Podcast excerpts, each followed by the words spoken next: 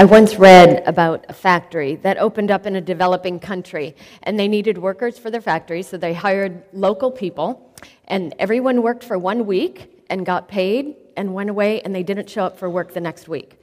So the owners of the factory were trying to figure out what was going on. They sent their managers into the village and found out that everyone had far more money than they had ever earned before, and they were satisfied. There was no need to go back and make more money. And so they were trying to figure out how do we get our workers to come back, and they decided to give them mail order catalogs. They passed these out to all the people, and it worked. Within a few weeks, their factory was fully staffed again because the catalogs had created a desire in people for things that they would otherwise have been just fine without. We live in a world where our everyday life is barraged with these types of messages. There are marketers whose sole job is to make us want things that, if it weren't for their efforts, we may never know that we wanted. Tim Kimmel, founder of Family Matters, writes, quote, "Keeping the average family unsatisfied is vital to our economic system. In order to lure me to a particular product, an advertiser must create a dissatisfaction for what I have or a nagging desire for what I don't need." I got an email from Verizon last week, and the subject was If anyone deserves a $400 prepaid Visa card, it's you. And these ideas get into our heads I need this, or I deserve this. And we fall prey to a never enough mentality, believing that happiness and contentment is just beyond our grasp. The fact is that we in America are so wealthy. Even if you're deep in debt, most people here this morning own a refrigerator, indoor, enjoy indoor plumbing.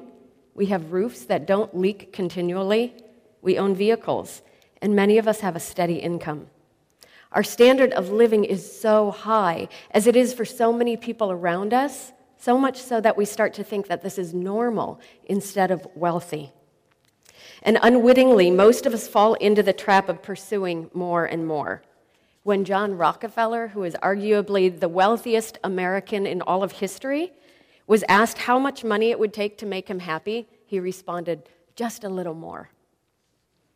But is there truth in this that more will make us happier, better people? Actually, there's not. For a long time, studies have shown that wealthy people are more likely than the rest of humanity to cheat, to shoplift, to be adulterers, they are the worst, tax evaders. They give proportionally less to charity, which is not surprising since they exhibit considerably less compassion and empathy towards suffering people. They're more likely to cut people off in traffic, and they even are more likely to take candy that's meant for children.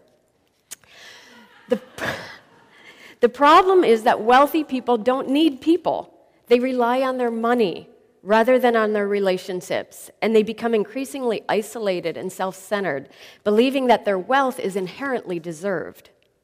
Now, these are, of course, course, gross generalizations, and there are always exceptions. So we would hope that Christ following wealthy people would be significantly more generous and compassionate than other wealthy people.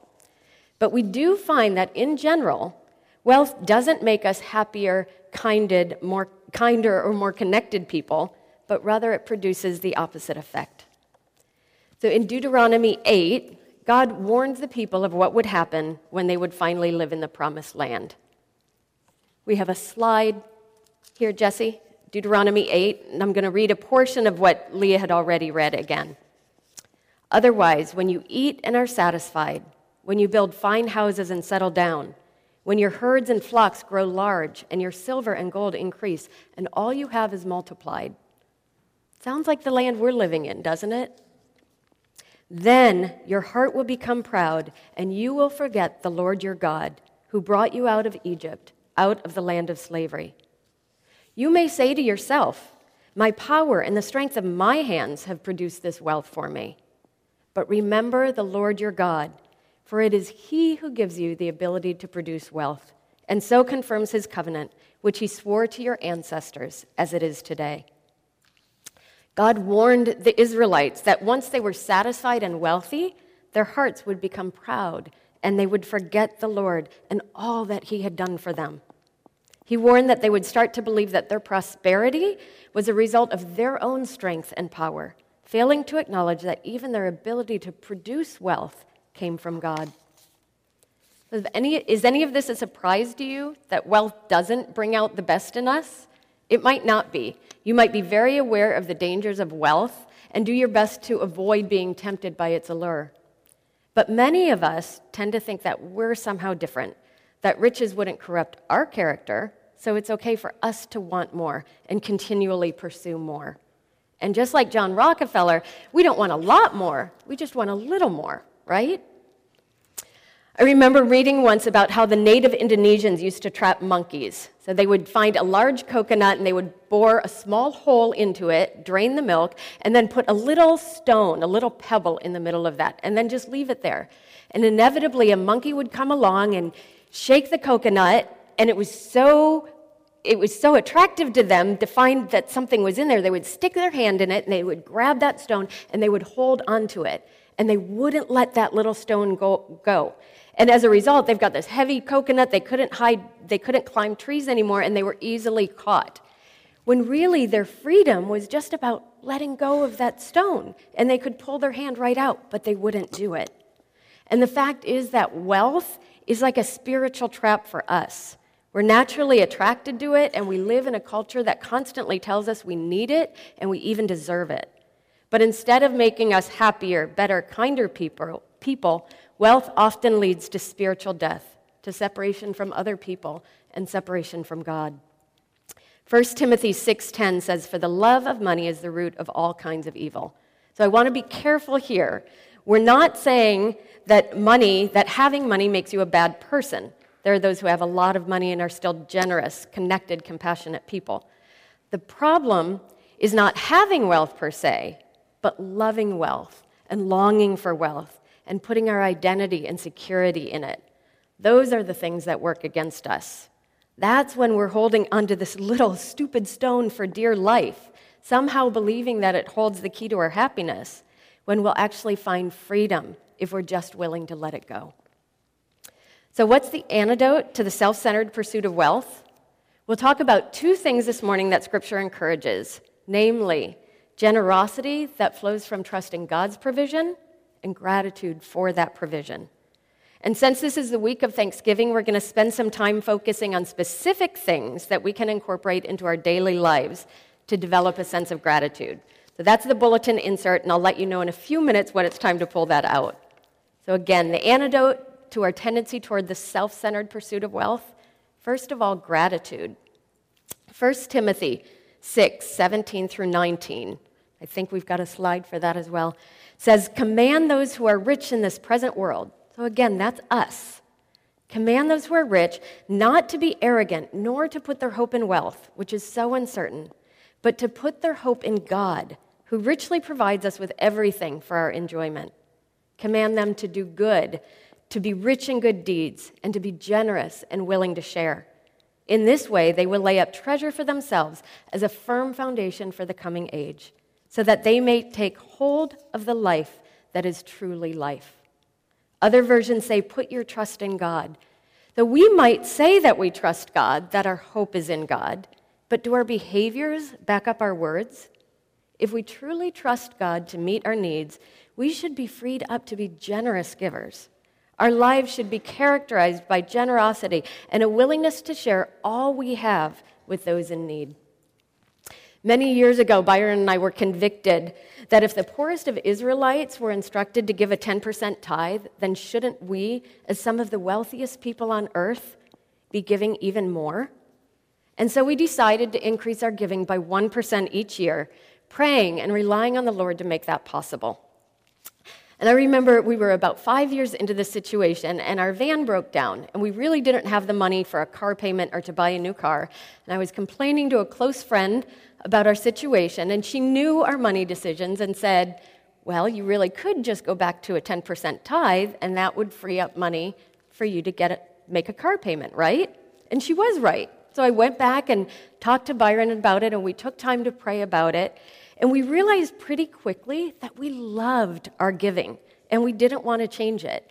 We decided we'd rather drive a car that really wasn't very nice than, than maybe a nicer car, just so that we would be able to continue giving our money to people in need, to our church, to ministries that were doing amazing work in caring for others and in making their lives better and introducing them to Jesus. So we had become cheerful givers. When we started doing it, we really expected that it would just all be about sacrifice and that in the end we would have had less, but instead we had far more. And we had what we really needed.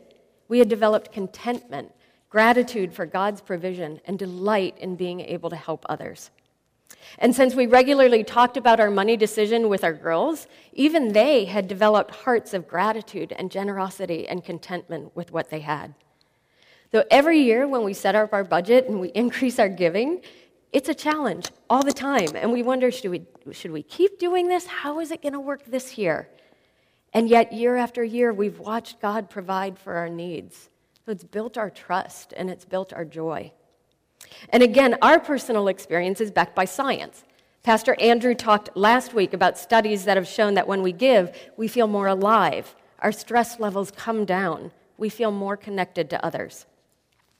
But long before we knew the science behind gratitude, God was telling us through Scripture and through His example of lavish generosity to us that giving and generosity are good for us. God is our creator. He knows us better than we know ourselves. And when He tells us what's good for us, we need to trust Him. What's the second antidote to this pursuit of wealth? It's developing a spirit of gratitude, recognizing God as the giver of all good things. In Colossians 3, Paul writes, Let the peace of Christ rule in your hearts, since as members of one body you are called to peace, and be thankful. Let the message of Christ dwell among you richly as you teach and admonish one another with all wisdom through psalms, hymns, and songs from the Spirit, singing to God with gratitude in your heart. And whatever you do, whether in word or deed, do it all in the name of the Lord Jesus, giving thanks to God the Father through him. Do you see the steady undercurrent of gratitude that runs through everything we're to do? And in Philippians 4, Paul says, Don't be anxious about anything, but in every situation, by prayer and petition, with thanksgiving, present your request to God. So, yes, go to God and ask Him for what you need, but do it with a spirit of thanksgiving. And in 1 Thessalonians, we're told to rejoice always, pray continually, give thanks in all circumstance, in circumstances, for this is God's will for you in Christ Jesus. Again and again, we're told to give thanks to God. So, how can we develop this steady undercurrent of gratitude? Is it really possible to always give thanks to God the Father for everything? How can we become people whose lives are characterized by gratitude, contentment, and generosity? In the book of Philippians, Paul also said that he'd learned how to be content. So, this is good news for us because this is something through the help and the power of the Holy Spirit we can learn. Because really, gratitude is about perspective. Is the glass half full or is the glass half empty? Both are true. And we can focus, we can choose to focus on what we don't have, which leads so often to greed and envy and ingratitude and discontentment. Or we can choose to focus on what we do have, which leads to gratitude contentment, and joy. We'll go over a number of practical steps to make trust, gratitude, and generosity a reality in our lives. Because even though this is a bit counterintuitive, behavior informs our beliefs. So essentially, if we practice grateful behaviors, we're likely to become grateful people. So let's get out your bulletin inserts and we'll go over this together. And just a disclaimer there's no way that any of us are going to do everything on this list, but I would invite you to pick just one thing, maybe two, that you don't currently do, and commit to making it a habit beginning today. So these are in no particular order. But number one, count your blessings. Literally, use a gratitude journal. So these are all the rage these days, but for really good reasons. They help us to focus on the things that we have that we might otherwise miss. So each evening, write down three things that you're grateful for and why. For the past few years, my sisters and parents and I have done what we call our grats. It's an email that somebody starts in the evening, and we do exactly this, but instead of a journal, we do it in email. So one person sends an email and says, These are the three things I'm grateful for today, and why? And everybody tags on. So it's been a beautiful way for us to see all the good in our lives and also to keep us connected with each other. So see if you can find a friend or a relative that you can do something like this with. Number two, set a gratitude alarm. Set an alarm for a few random times during the day, and when it goes off, just take one minute to recognize the blessings that you're currently experiencing and thank God for them. So if you're drinking a glass of water, thank God for good, clean drinking water. If you're having lunch with a friend, you could thank God for that friendship, for the money to go out for lunch, for fresh, tasty food to eat, for a healthy digestive system. Number three, Christmas gifts for others. Coming into the Christmas season, one idea might to be spend to, one idea might to be might be to agree to spend less on each other and more on others. So if you have children, you can choose a um, from an, an angel tree display, you can choose a child and go shopping together for the gifts for that child. World Vision, Mennonite Central Committee, and International Justice Mission, and even a few other great nonprofits often produce Christmas gift catalogs. So you can let your child choose what gifts your family can give to others in need. And it lets your, your children experience the joy that comes from giving to others. Skylar, when she was young, had an eye condition, and so she chose to provide eye surgery for somebody who needed it. Madison supported a health clinic. And even when Braden got older, she saved her own money to buy a milk cow for a family because she knew what a difference this would make in somebody else's life. Our children took just as much delight in giving these gifts to others as they did in receiving their own gifts for Christmas, maybe even more. Number four, take a holiday from consumerism. So pay attention to what creates that constant desire for more in your life. Figure out what it is and then be really intentional about limiting your exposure. For me, it was catalogs. I realized that as, as I would look through catalogs, I would just have this, this nagging desire for more. I want that. If only I could have that. And so I spent about a month. Every catalog that came into my house, I'd call the phone number on the back and say, discontinue my catalogs. I don't have them, them barraging me anymore. So during this break, try to avoid advertising, trips to the mall, looking through catalogs, watching home improvement shows, and the like. It can be both countercultural and freeing for you. Number five, volunteer. Americans who describe themselves as very happy volunteer an average of about six hours a month. Those who are unhappy, only about half an hour. Studies show that volunteering leads to empathy and connection. Number six, define enough. Have you noticed that when someone gets a pay increase and goes from, say, a salary of $50,000 a year to $60,000, within a few months, they often don't know where that additional income went? It's no secret that our needs seem to increase as our salaries increase. So, defining enough is essentially where you decide what you need to live on and you give the rest away. And it might seem incredibly countercultural, even downright crazy, but Jesus told us that where our treasure is, there our heart will be also. So, if our treasure is in our material possessions, that's where our heart will be. But if we prioritize God's kingdom and caring for the needs of others, that's where our heart will be. Defining enough helps us develop a kingdom centered, eternal perspective. Number seven, intentional thanksgiving.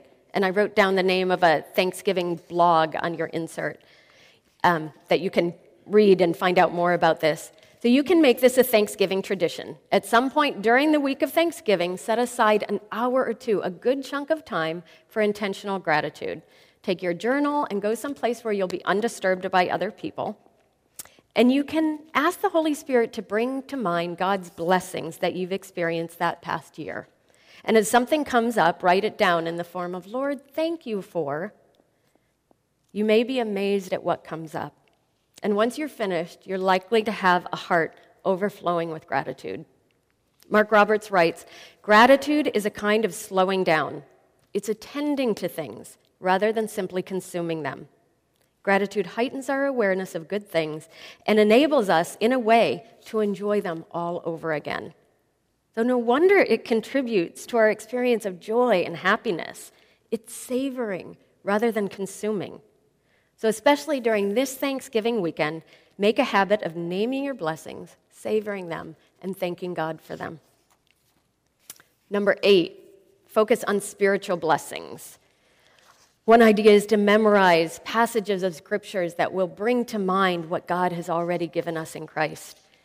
Epi read Ephesians 1 3 through 14, and it's an amazing passage that just goes on and on about one blessing after another that we have right now in Jesus Christ. When our family spent time in Africa, we saw people who were so focused on their spiritual blessings. And I wondered if it, be, if it was because they didn't have the material resources to get distracted by, and so they could recognize what was even more important. They recognized God as the giver of all good things, and it gave them great joy and was reflected in their never ending worship services. The psalmist, when focused on spiritual blessings, especially God's presence with him, said, My cup runneth over. Not even a cup half full, but a cup running over with blessings from God. And in spiritual references to Thanksgiving in Scripture, we're often encouraged to sing and make music or to sing with gratitude in our hearts. Worship songs focus on God as the object of our adoration and on the rich spiritual blessings that He continually bestows on us. They counter all those cultural lies we hear so don't just sing on Sunday mornings, but listen to worship music. Sing worship music all week long. Number nine, increase your giving.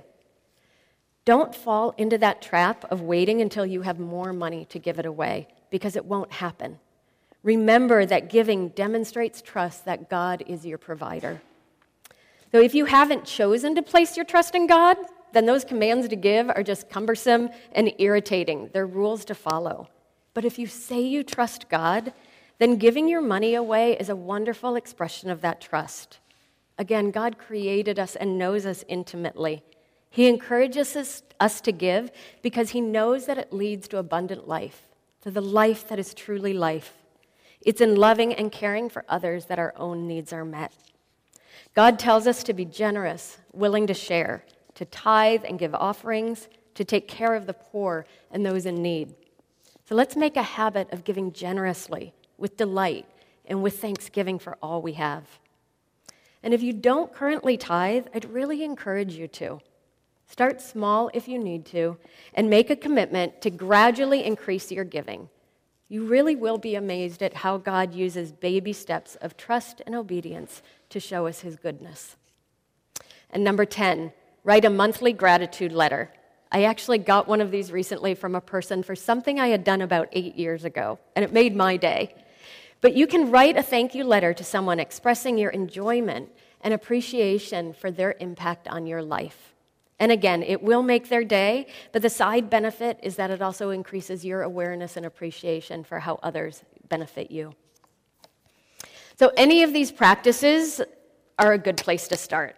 I'd really encourage you to pick one two at the most. If you pick more, you probably won't do any of them. Um, but again, start with something you currently don't do and try to make it a regular practice.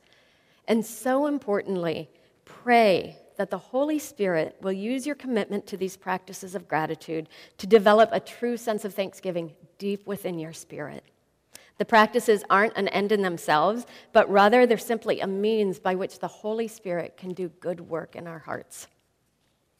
So we find that thankfulness and gratitude lead to health, contentment, connection, and even happiness. And we've gone over lots of ideas for how to develop this as a regular discipline that will shape and form our lives. But the reality is that true joy comes when we recognize and give thanks for God's greatest gift, for Jesus Christ. Epi read this morning about the wise men following the star to the dwelling place of the Christ child. The text says, they were filled with joy at the discovery of the promised king, the long awaited Savior. And the wise men responded with worship as they bowed down before the Christ child, and with generosity as they gave lavish gifts of gold, frankincense, and myrrh. In addition to being Thanksgiving weekend, today also marks the first Sunday of Advent. Advent is that church season leading up to Christmas. So we look back to remember and give thanks for God's precious gift to us in the birth of Jesus. And because we've seen God's faithfulness in history and in our own lives, Advent is also the time where we look forward with hope to the promised second coming, when Jesus will come again to make all things new. We are so blessed. Like the psalmist wrote, our cup runneth over. Pray with me. Oh, gracious God, thank you for all the good gifts you shower upon us. Thank you for life and breath. Thank you for love and laughter. Thank you for our material blessings, for our privileges and opportunities, for freedom, for our ability to produce wealth, for the land we live on. Thank you for good work and good rest. Thank you for family and friends, for those who help us and for those who we're able to help. Thank you for beauty and song, for truth and purpose. And most of all, Lord God, thank you for the gift of Jesus Christ to our broken world, for your passionate, merciful love for us, and for the promise that Jesus will come again. May our lives be characterized by trust in you and overflowing gratitude, generosity, and joy for our good and for your glory. In the beautiful name of Jesus, amen.